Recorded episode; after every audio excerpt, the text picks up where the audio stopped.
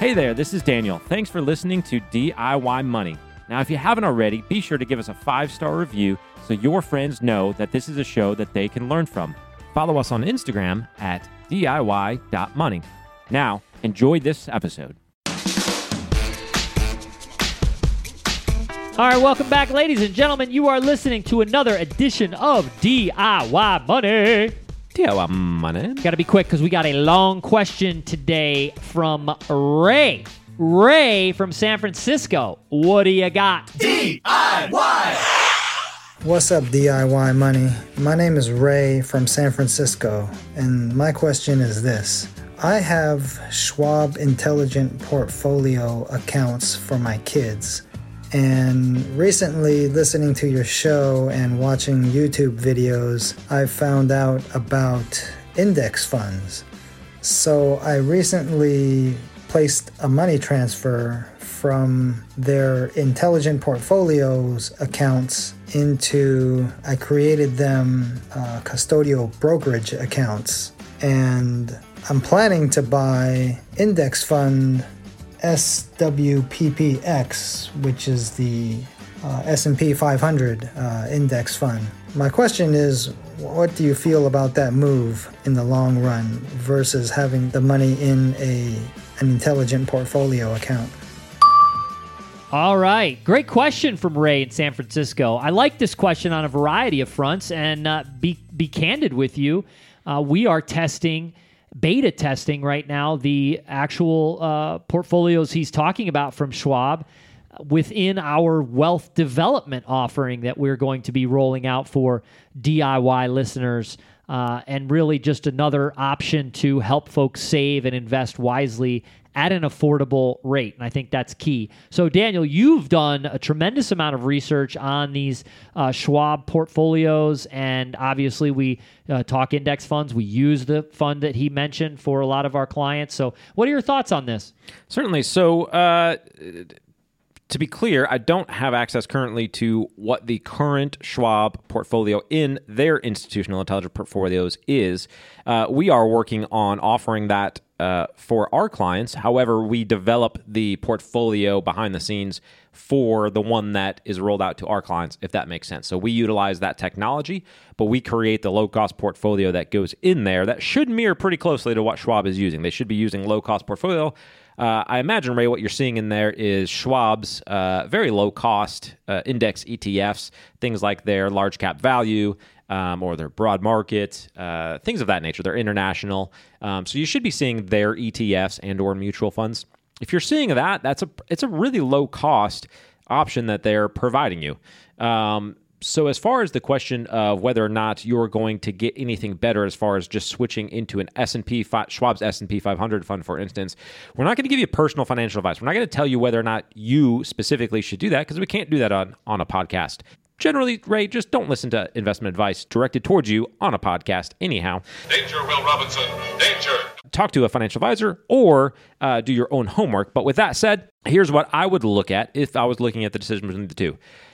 Schwab Robo-Advisor is going to put you into a diversified portfolio across asset classes. That's going to be U.S. stocks, international stocks, emerging markets. They might have some REITs in there. They might also have some precious metals, things like gold, silver, etc.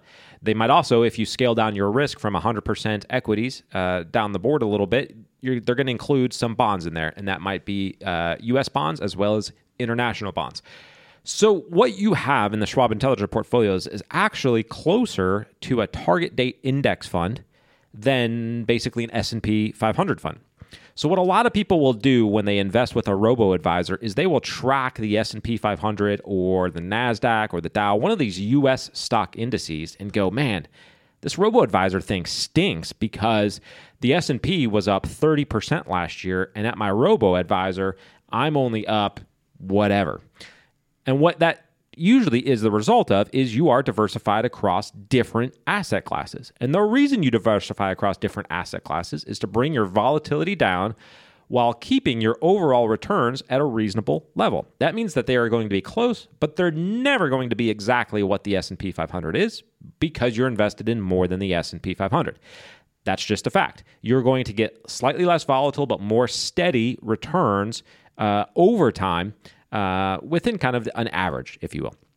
Now, is going to just an S&P 500 fund a reasonable investment for just general public if you're just kind of investing for kids, etc.? It may be. If you want S&P 500 stock returns, you not care about diversification, bonds, international, etc., and you just want a dollar cost average into something that historically has shown that it grows at a relatively reasonable rate versus the economy or inflation, things of that nature, the S&P 500 is a good option, generally speaking. A lot of great minds, Bogle recommends it, Warren Buffett recommends it, things of that nature. Just kind of going into U.S. stocks and allowing that to grow and do the heavy lifting over time. Now, keep in mind, if you are investing for your kids, that means that they have 18 years or less to the time horizon when they're going to receive those funds. If you're expecting them to actually use it on their 18th birthday, that's a pretty short time horizon. You might want more than just stocks in there if you're expecting them to use that for higher education or anything of that nature. But if you're just creating wealth for them and you're going to educate and encourage them to leave that in that account and allow it to grow over time, then you might be okay with the fluctuations in stocks. But all that said, between the Intelligent Portfolios and the S&P 500 fund, the main difference is diversification. Another option you can look at, if you just don't like the technology around the Intelligent Portfolios or the robo-advisor part, which is actually pretty good because you put a dollar in and they diversify it across many things, you can achieve that same sort of Intelligent Portfolio model by utilizing one of those target date index funds, picking a year that makes sense for the particular goal that you're invested in, keeping them in mind that at that year, they don't go to cash, they go to roughly a 50-50 stock bond portfolio. But you could utilize that to basically scale down your risk over time as that goal approaches. What do you think, Gwen? Well, I'm going to tell you what I do. And I like how Daniel said, you know, don't take specific advice. But I think that the Schwab Intelligent Portfolios, especially the one that we're building, obviously I'm going to be biased, but the one that we are building behind the scenes, I think is great for individuals that are looking to build wealth, develop additional retirement savings, et cetera, have diversification, a variety of maybe sectors, international exposure, exactly what Daniel was alluding to, a diversified, well-balanced portfolio. Okay. I think that's great for an individual who is in the wealth development stage. A custodian account, however, or a minor account, I feel differently. I feel differently because I feel that a minor account serves two purposes. One, yes, it's for investment and accumulation of dollars. There's no question about that. But number two, it is a great opportunity for education. And what I mean by that is I've said many times on this podcast and other places, I'm in this business because when I was 12 years old, I was given a few shares in McDonald's as a stock. Now, my sister had the same shares given to her. She was 6 years older, and she could care less. And she didn't really care at all that she had shares in McDonald's. I think that, you know, she might have sold them a few years later when she got old enough or whatever, as did I, in full disclosure, which was a terrible decision. I could have bought a house with that. But the reality is that when I got those shares, I realized something clicked with me that I owned part of McDonald's. I mean, I was an owner in a company. I don't know how to put this, but I'm kind of a big deal. I can't tell you how helpful that was because what happens with stock ownership is it's so diluted. It's so diluted to the fact of, oh, Tesla, I got shares in Tesla and I hope it goes up $100, then I'm going to sell it and then I'm going to buy some shares in Apple. And I'm going to buy. The reality is the sooner you can embrace the fact that by buying shares, you own a business, a fraction of a business nonetheless, but a business. You own a business. And therefore, you're looking to make money off the sweat and equity of the business managers. So the reality is that with a custodian account, my kids, for example, we try to do two separate things. One, half of their custodian account is no question index funds. S&P 500, we do put in a little emerging. It's been terrible, but a little bit of emerging. My son the other day was like, why do we own this hunk of garbage? He wanted to fire me. Okay. And then we also have started buying over the last couple of years the NASDAQ 100, which I think in about 10 to 15 years, we're going to look back, and that's going to be the vocabulary that the S&P 500 is today. That's another subject for a different day, but I think that the NASDAQ 100 Tech-heavy NASDAQ 100, but not all tech, by the way. It's just without financials. It's the biggest 100 companies on the NASDAQ market without financials. So it has airlines. It has other conglomerates in there. But nonetheless, we buy the index funds. But then we also buy individual stocks so that we can have a discussion of exactly what our children own. Now, I can tell you, out of my three kids, one, as I've talked to many times, has a genetic disorder. He's not going to really care. He doesn't have a comprehension that he owns a company. But my other two, at least thus far, are pretty into it. They're pretty into the fact that they own individual stocks. And so we have conversations many times when we're sitting around the dinner table about individual companies, what they own, how they're doing, etc. We own companies like Facebook, Intel, JP Morgan, Twitter, Uber. These are companies that we own. We've owned Tesla in the past. They scolded me for selling that one too. I should never have sold Tesla. But anyways, the reality is it gives them a basis and an understanding that yes, you're investing in great American companies.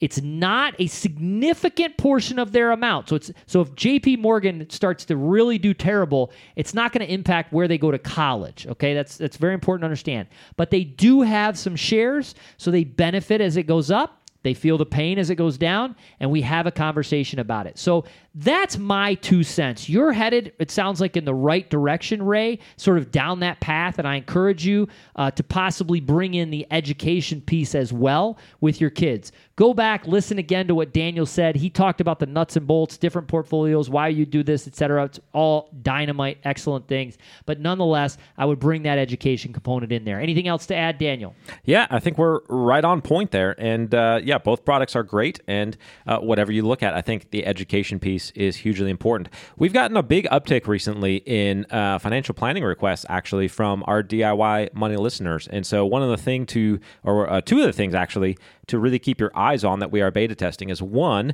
this institutional intelligent portfolios at Schwab. That's essentially a very low-cost robo-advisor option for wealth development clients. And we are rolling out a very sleek cloud-based financial planning system for fee-only financial planning. So that's for individuals who mostly have 401k accounts or retirement accounts, things of that nature, and just need help navigating the financial planning involved in student loan repayment, buying first house, saving up for retirement, but don't have the typical accounts that you would roll over to a financial advisor. Keep a lookout on that for that, because that's coming up on the horizon as well. Excellent stuff. All right, we're going to end it right there. If you're new to the show, again, what you need to do if you want to submit your question, just send us an audio file to podcast@diymoney.org. All right, friends, the secret to wealth is very simple. Live on less than you make. Invest the rest and do it for a very, very long time. Make it a great one.